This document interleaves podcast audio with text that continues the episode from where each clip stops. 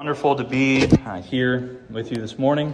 And we are starting a new uh, series this morning in the book of Philippians. And so I invite you uh, to go ahead and turn there with me, if you would, to Philippians chapter 1. I'm going to try and get myself uh, set up here as well while we do that. But Philippians uh, chapter 1. And we are just going to start with the first two verses.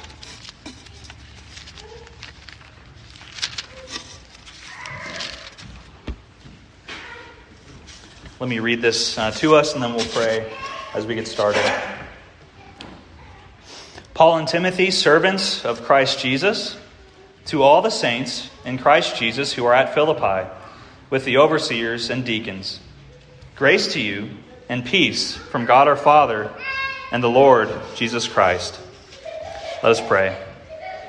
Lord Jesus, as even uh, in these two verses, your name has already been magnified three times, may we also make much of your name now. May I decrease, may you increase. May we rejoice with our ancestors in the faith that we truly are saints, that is, that we are set apart and made holy in Christ Jesus our Lord. Amen. Well, today is uh, the third week of the new year. Time to take stock and see how those Bible reading plans are going. I mean, no, uh, uh, there's no judgment here. Bible reading plans can be difficult at times, but they are helpful to, to stay focused and diligent in our reading through Scripture. Uh, but uh, they can be very difficult, especially when you get to those, those long passages. You get to the second part of Exodus, you get into Leviticus, you start seeing all these these names and lists of names that you can't pronounce and regulations and all these, these sorts of things. It's very tempting to skip over those sections. And uh, I'm tempted by that as well, but, but we can't do that. Uh, we know that all Scripture is God breathed, all, every word of our Bibles is inspired, and so it, uh, it deserves our attention. But other than these, these lists of names and, and regulations in our Bibles, perhaps the, the other most skipped over parts of our Bibles are these introductions and these greetings from Paul's letters. Uh, just like the one I just read, it's, it's easy for us to think that, uh, yeah, we get it. Paul, an apostle, writing to so and so, grace and peace. Let me just skip right past that. Let me get to the good stuff. And we can do that so often. But what do we miss when we, when we skip over that? We actually miss quite a lot. And in our day, when we're so consumed by, by media all around us, we're always scrolling, we're always clicking, we're always turning our attention to something new, it's very important for us, even more so, to have a very slow and purposeful reading of God's Word.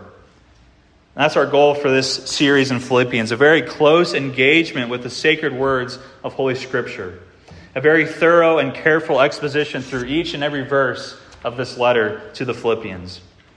And so that's what we're going to start with today. That's what we're starting with, just these first two verses. And we're going to see that these are God's words for us. And they have a lot to say.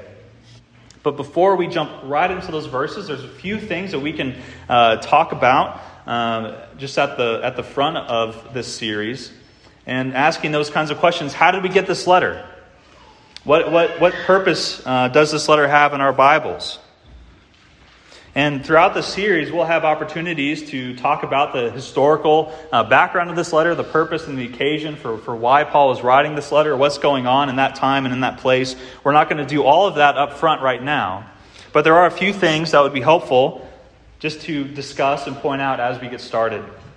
And the first thing that we know is that Paul is writing this letter from, uh, from arrest in Rome sometime around the year 60 to 62 AD, somewhere in there. He's either riding from a jail cell or, or from his own house arrest. He would, he'd be transferred back and forth between the two.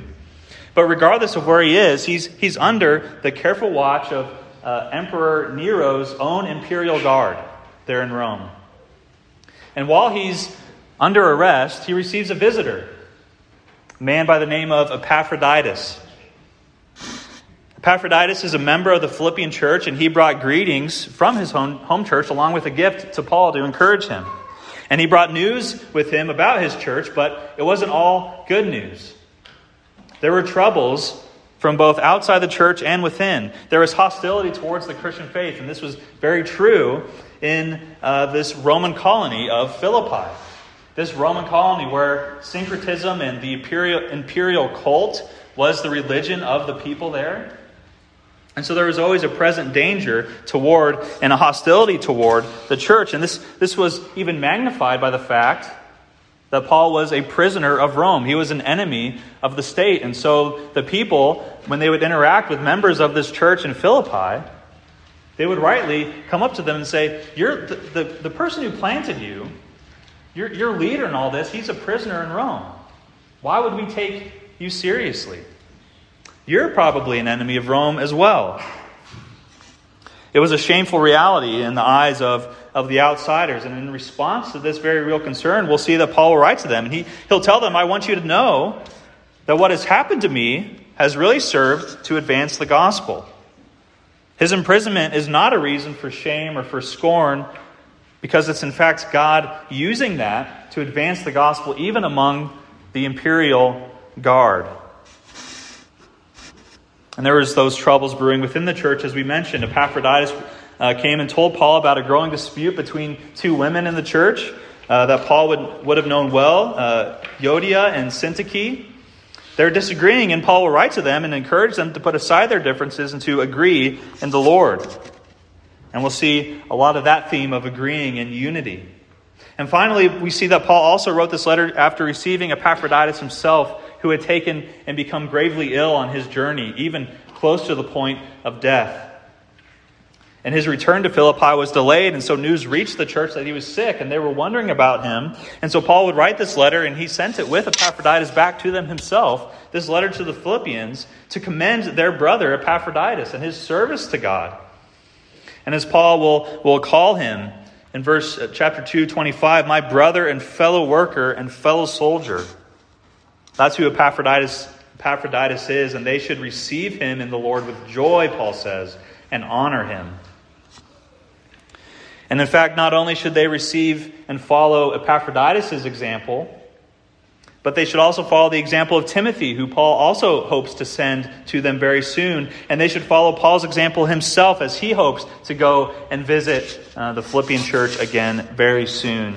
They should follow the examples of these three men because each of them have given their lives for the service of the gospel and for the service of Christ. And so, our question then this morning is what drove these men to do this? What, what was the goal that was set before them that propelled them? What, what got them out of bed in the morning? What, what drove Paul uh, and the thing that kept him so optimistic and joyful, even as his feet were shackled in a Roman prison? What kept him so focused in his mission and in, in his ministry? And we see the answer to that in these first two verses. Right away in this introduction and this greeting, we see the gospel of Christ Jesus. Already in these two verses, Christ is mentioned three times. Uh, it's, it's as if Paul can't help himself but make much of the great name of Christ Jesus. Christ alone is the focal point of the letter. He is the focal point through and through. He's the heart of the letter. He's the very center of the letter. And there are many themes that we will look at in this series, but all of them find their source in that one great theme Christ Jesus Himself, the gospel of Jesus. That's what we must see first of all. From this, this glorious gospel of Christ, everything else flows from that. And so this morning, as we begin our study of this letter, we're going to consider three of those themes that flow from this life changing gospel of Christ. And these three themes that we'll look at are the necessity and the unity and the humility of the gospel of Christ Jesus our Lord. Even in these first two verses, we see Paul anticipating, highlighting these three realities of the gospel these three themes that we'll see throughout the letter. And so that's what we're going to look at now. And so the first great theme is the necessity of the gospel. That is, living worthy of the gospel in submission to Christ. You might have noticed and uh, on, on our website or in the emails or where we've been uh, publicizing this series that we've given this series a subtitle. And it says Philippians, living worthy of the gospel. Now, where did we get that? Did we just make it up? We got that from, from Paul himself. We, we picked that theme because that is Paul's main thesis, his main proposition statement of the entire letter. All right, so students, I'm going to give you a chance at redemption here. Uh, you didn't remember the theme of creation, but here you go. Many of us have had to write papers over the years, all right, for school or for whatever. And so uh, uh, I'm going to ask you, how do you write that letter? What's the form that that, that or not a letter, a paper? You probably don't write letters that much. A paper, a school paper, what's the form of that paper that you have to write? You have to start with an introduction, right? There's supposed to be some kind of hook that pulls people in, grabs their attention. But at some point, you have to state what? You have to give a, a thesis statement. You have to give a main proposition. This is what the paper is all about. This is, this is what I'll be arguing for. The same is true for preaching. Every, every sermon ought to have a main idea or a main proposition. Many times we'll take that main idea, we'll make it the title of the sermon or something close to it. The main idea of this sermon uh, is something like because the gospel of Jesus is true, it is necessary to live worthy of it with humility and unity towards others. You can see those three points in that main idea then of necessity and humility and unity. Those points make up the body of the sermon, and, and they, they serve to prove that that main idea is true. And so, just like the school paper, just like the sermon, we can understand Paul's letters in the same way. And as we read through, and as we'll see this in, in this letter to the Philippians, Paul will give a greeting, he'll give an introduction, but then he'll get to the main idea, his main thesis. And that's in verses 27 through 30. Those, those verses are actually one long sentence, and that states exactly what Paul's desire is for the Philippians. And what, what does that verse say? It says, Only let your manner of life be worthy of the gospel of Christ. That, above everything else, is Paul's thesis statement. That's his main idea, his main proposition of the letter. If there was one passage of Philippians to commit to memory, it'd be this passage right here, these verses. That is what Paul wanted for his church that he cared so much for, and that's what the Spirit would have for us as well. Why must we live worthy of the gospel? Is because the gospel is true. Christ is dead, Christ is, is risen, Christ is reigning. Therefore, we must live worthy of the gospel of Christ. It's a non optional thing. We must live worthy of his gospel. But we are not at verse 27 yet. We're, we're still only in verse 1. So look and see how Paul is, he's already anticipating this main idea, already in verse 1. He's already highlighting and anticipating the necessity of living worthy of the gospel. How does he do that? Well, he opens his letter by writing Paul and Timothy, slaves of Christ Jesus. Now, much can be said about this word. In our context today, it's hard for us to hear that word without thinking of the horrific evil of the slave trade. And we cannot make a one to one comparison between chattel slavery and the slavery uh, and servitude that was common in that first century, that Paul would be, uh, uh, that he would know. And neither do I want to diminish the sinfulness or, or the evil of the slave trade. At the same time, I do not want us to miss the import of Paul's word and his words here, his description. This word is sometimes translated in our Bibles as servant, like it is here in our ESV translation. Sometimes it's translated as, as bondservant, but, but even that is still too weak of, the, of a descriptor. Rather, what Paul is saying is that he is a slave to Christ. That is, that Christ has a claim over his life that everything Paul does is in service to him. And this is true of, of every Christian. Uh, a PCA pastor, uh, Dennis Johnson, he, he puts it very pointedly. And he says simply those whom Jesus saves, he enslaves.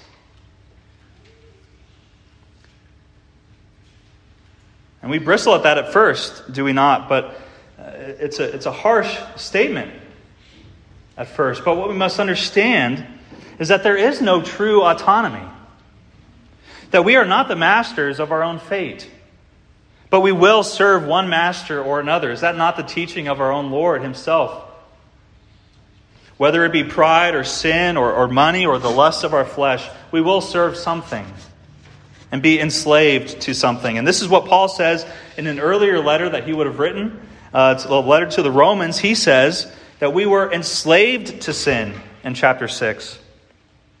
We were enslaved to sin, but Christ has set us free. And because of that, Paul writes, but now you have been set free from sin and have become slaves of God. Christ does not remove the yoke of sin off our backs and then leave us, leaves us to wander as, as free and autonomous, uh, yokeless as it were. But rather, he places his yoke upon our shoulders. We are now his. He's purchased us with his precious blood. But the good news of this is that his yoke is easy. His burden is light. Uh, Pastor Johnson, he continues, he says that we have to face the fact that every master other than Jesus will exploit and disappoint you in the end. But Jesus will never disappoint. That's not the kind of master that he is. But he says, Come unto me, everyone who is weary, and I will give you rest. Take my yoke upon you. My, my yoke is easy and my burden is light. You see, that is the gospel. The gospel is Christ Jesus himself and all his benefits which flow from him.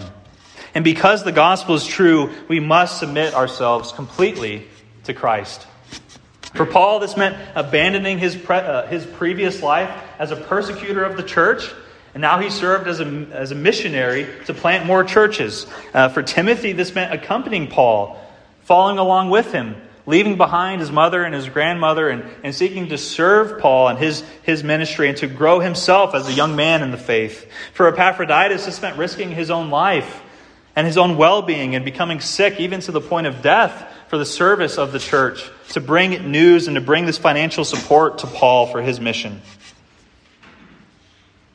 And so, what's true in each of these different examples? We see that these men were serving Christ and his interests and not their own.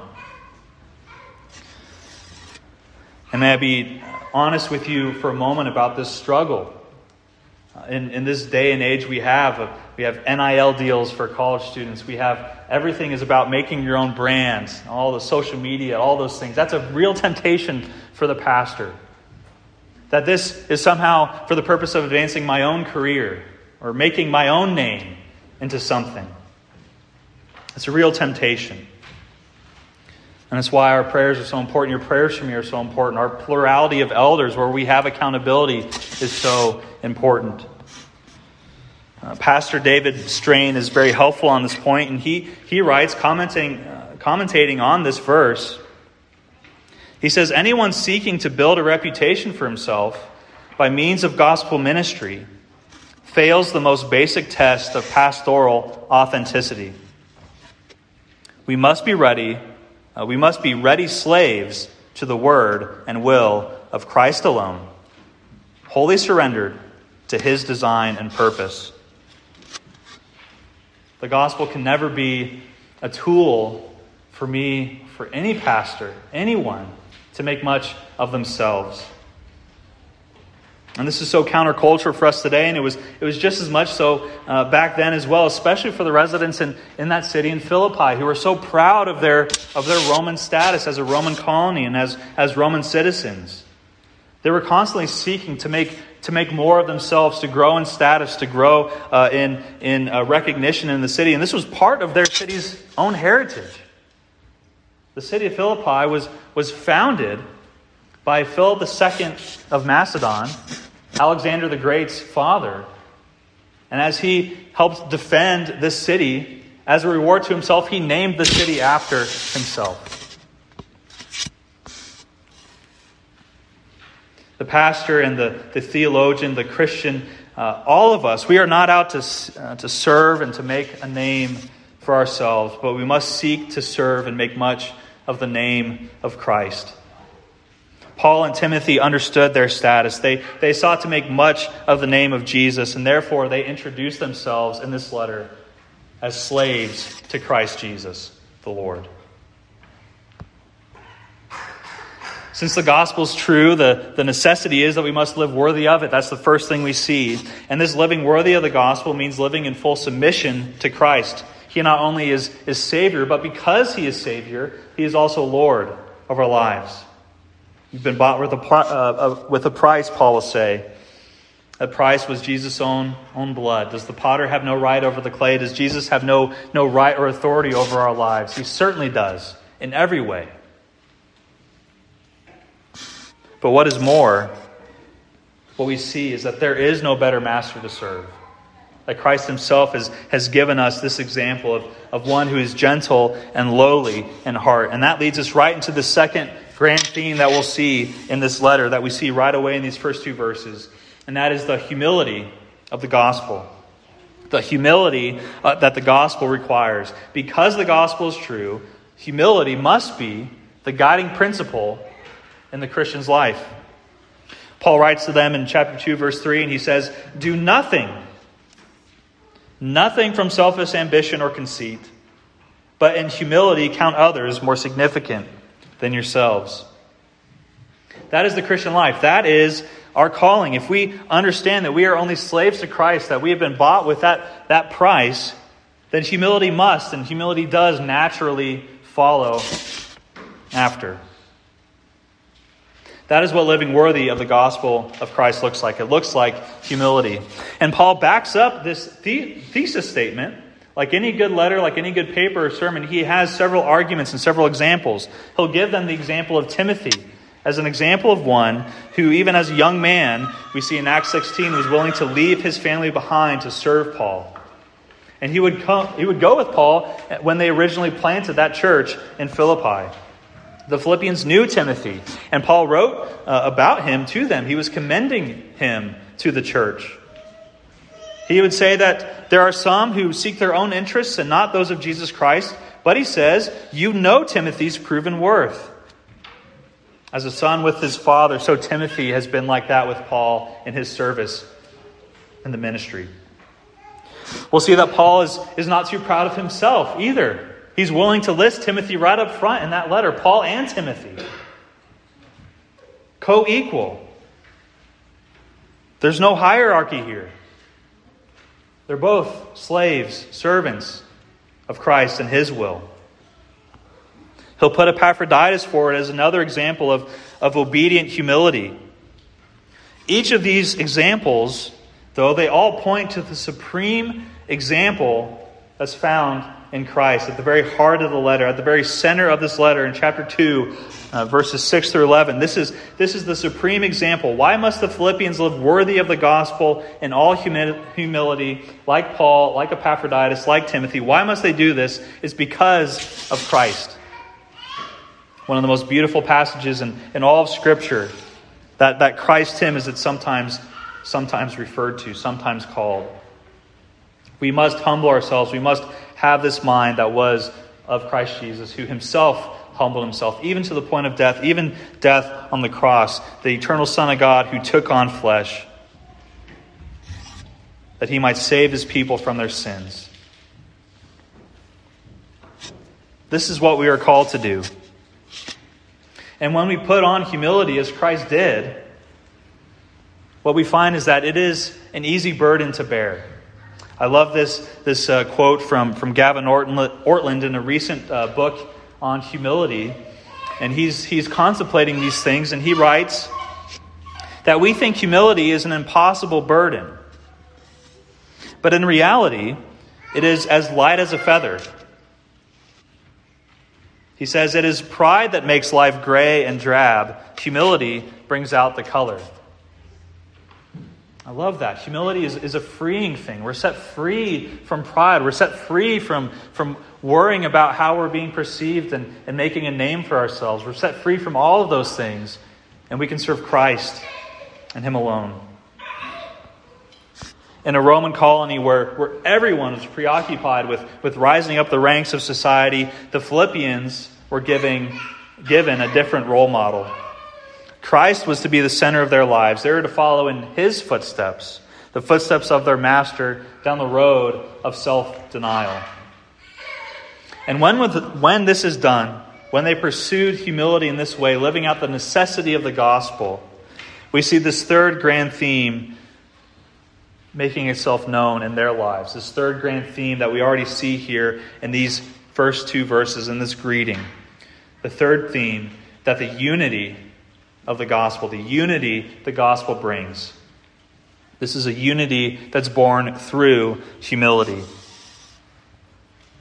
And so Paul tells them that they must be of one mind, which is the mind of Christ. He'll go on to say all that, this humility that brings about unity. But we see this already. We see this unity right away in this greeting.